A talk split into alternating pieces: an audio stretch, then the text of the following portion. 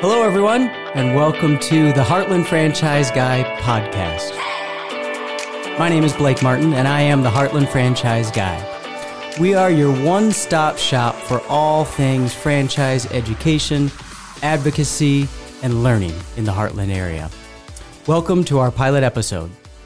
Our guest today is Miss Nikki Wolf, owner of local assisted living locators franchise here in Omaha. Thanks for joining us, Nikki. Thanks for having me. How are you doing today? I am doing fantastic. It's nice and hot out. Yes, it is, indeed.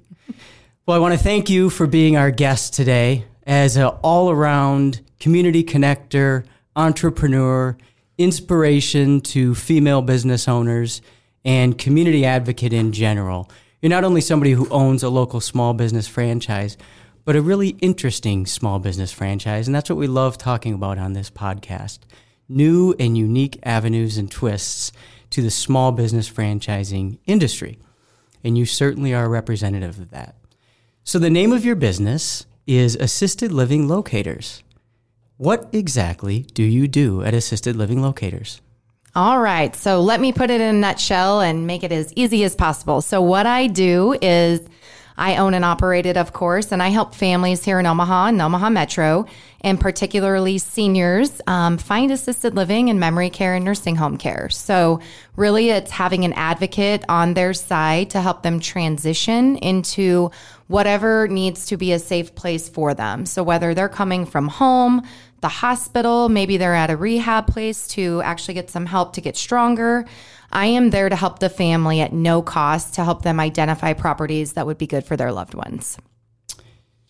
Very interesting. So, what made you decide to do this? How did you pick this business? Yeah, so I, you know, I worked with you as my franchise consultant, but really what made me choose assisted living locators at the end of the day is I wanted to find something that I actually loved doing while able to make an income. So, what I really wanted to do was give back. I wasn't really interested in having a lot of employees because I did look at some other opportunities um, that had employees and several employees involved that I would have to hire and train and maintain.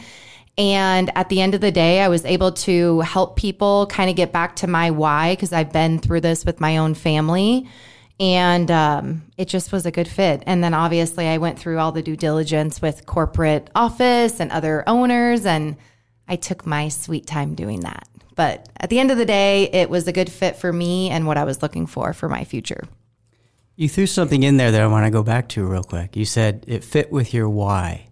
Can you talk a little bit more about that? Yeah. So when I was looking for business opportunities, and you and I had several conversations about this, it's just figuring out what makes me tick, what's going to make me get up every day and not feel like I hate Mondays like I did for, you know, 30 something years before I bought my franchise.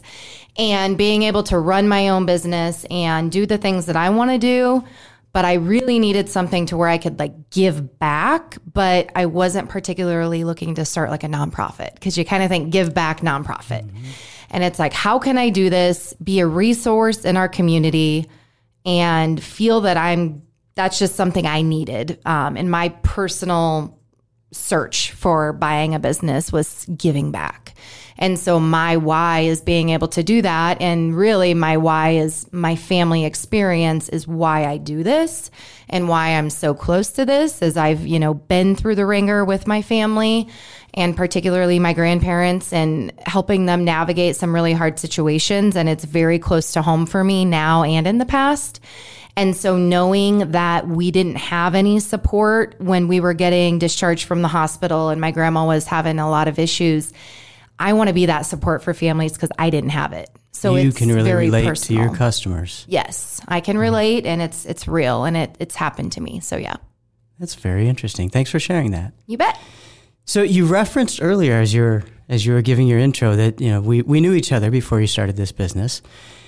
And in fact, we knew each other because you were working within the franchising industry, right? You were working within the elder care, within the senior care industry, within a home healthcare company. That's how we found each other. That's how we first met.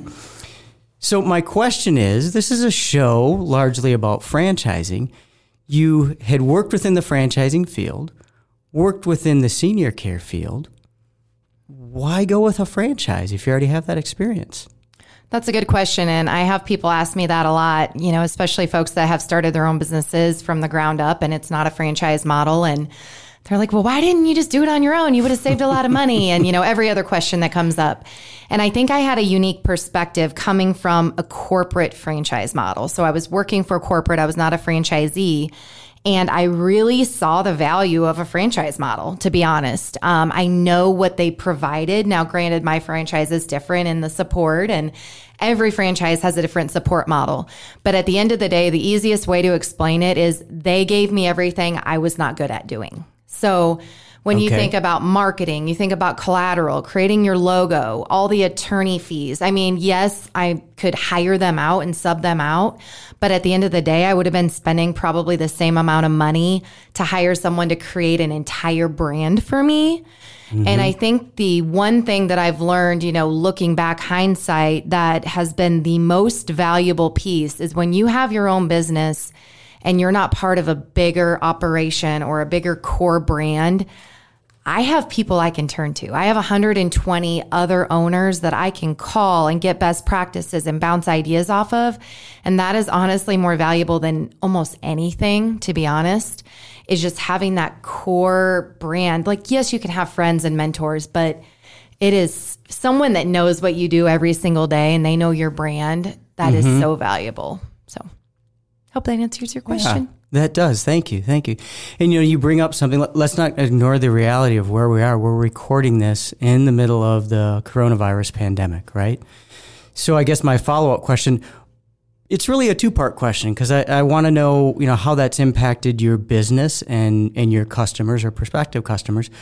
But also when we think about what you were talking about in regards to working with the franchise company so this has been a very challenging time for small business owners of every kind, uh, whether they're in franchising or not in franchising, right? Whether it's their first time being a business owner or their 10th time.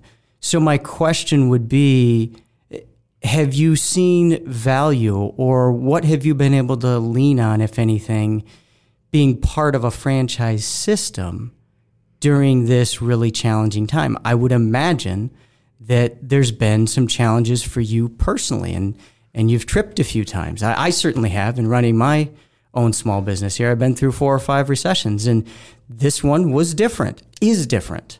So, can you talk a little bit about that?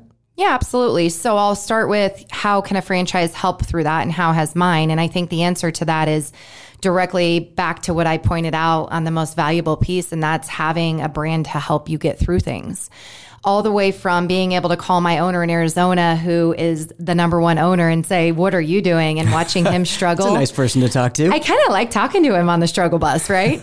like, you are going through this and this has like completely you know devastated you and to be able to just bounce off ideas but then the corporate support all the way from like creating newsletters and they had notes of um, from the elderly that they created things that we can be doing to kind of think outside the box. We have a private Facebook group that we're able to bounce ideas off of and post things that are happening. I know I posted last week. I just had my first person, first in person tour since the coronavirus and everything started. And I was able to tell all my owners that. And they're like, there's light at the end of the tunnel, there's hope. And to hear that, is, you know, for some people that are severely on lockdown, like New York City, they need to hear that. Yeah. And uh, I just think that's the most valuable piece. And then, kind of like switching gears, but how has it impacted my business?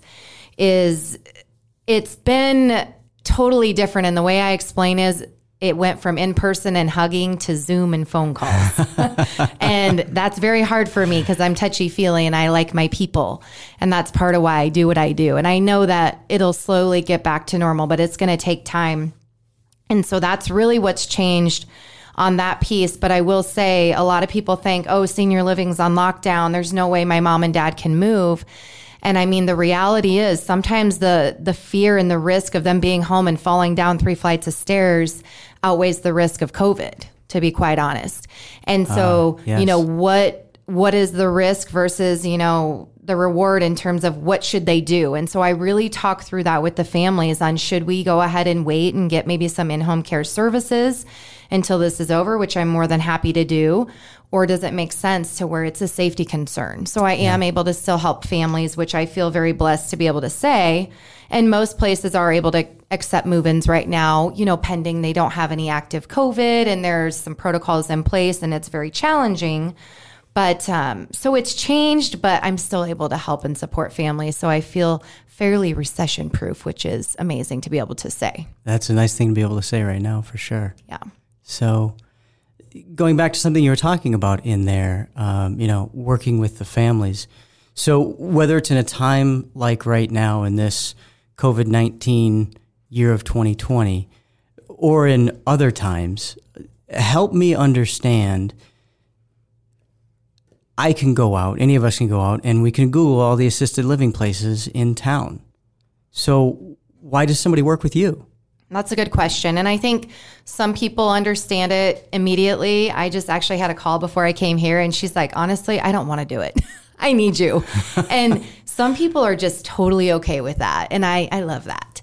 But yes. then there are some people that, honest to God, just really don't know the value or see the value, and they think they should just do it all on their own. And that's where I think it's important to understand kind of how the how it all works. So some value points to working with someone like me is it's to me it's a win-win. I'm no cost to the family. You can utilize me in any way shape or form and you're never going to pay me a dime. So to me, it can't hurt to at least have a conversation. On the other side, you think about Google and you just start Googling places, and I will tell you the ones that come up are the ones that pay for it typically. So you have to think about in terms of placing your loved one, if someone's paying for a Google ad, you know, they may be great, they may be struggling. You don't know. And so that's one thing to think about. And also, just like you buy a car, you inquire about a car or senior living, you will get completely blown up on your phone, 100% guaranteed, or on your email or whatever device you have used. And so I always tell families, I am more than happy to be that point person so I can help support you and really kind of protect you because at the end of the day, you're going through hell already and you don't want to have to have 17 people calling you in a day when you're in and out of the hospital or trying to figure out other things and they're bugging you about do you want to move your mom into XYZ. So that's another one and then really just kind of navigating the space. There's 100 properties here in Omaha roughly. And if you think about it, I want to narrow it down to two or three or four. And let's start there. That way, you know who has an opening. Can it fit in my price range? Does my mom or dad eventually need Medicaid? That's a huge question that people typically can't find on Google. And um, with COVID, I can be your eyes and your ears because honestly, you you can't tour properties in person right now for the most part. Right. So saying that I've been in these properties and I can at least speak to what they look like, feel like, the staff, the interaction, and I have clients at most of them. So I can speak personally and say, hey, you know what, I have this husband and wife here. They've been there two years and they're extremely happy. Or, you know, I've had a little bumps along the, the way, and I'll be right. honest. So that's probably the the biggest value piece that I have. Yeah, so you're saving people a lot of time, and time is money. Absolutely. Interesting, interesting. So, has the business been a success for you to this point? Yes, it has been. Um, it's the best thing that I've ever done, and it was the hardest thing I ever did. I mean, just the decision to do it, the faith to dig in. I didn't have. Um, I was kind of a non-traditional person coming into it, so I wasn't, um, you know, severance package, independently wealthy, retiring with a huge, you know, 401k, not married. I mean, it was just like everything working against me, and it was probably the best to have it that way because then I was able to really move in and and know that failure wasn't an option essentially, and I had to make it work. And that's the best thing that I could have ever set myself up for because I literally just had to grind. And like I said, best thing I ever did. Well, congratulations on that. Thank you. It's a good segue to a question that I wanted to make sure to ask you. So, uh, I would argue, at least compared to me, younger, single, female, what advice, standing where you are right now, what advice would you have for others who want to follow in your shoes, younger, single, female, aspiring entrepreneurs. What have you learned uh, maybe one or two things uh, that you would suggest to them if they're thinking about getting into any small business, including a small business franchise? Yeah, so I think that there are several different things, but kind of to narrow it down is don't be afraid to take the risk. I think that everybody has in their head, I'm too young, I don't have enough money. And literally, that's what I told myself all the negative self talk you could think of. I don't have a million dollars to buy a franchise. You do not need a million dollars to buy a franchise. And anybody, if they set their mind to it, can pretty much make it happen. So I think that's the first thing is just knowing that it is a possibility and finding someone to talk to, whether it be you, maybe they have a small business mentor, maybe they have a best friend that owns a business.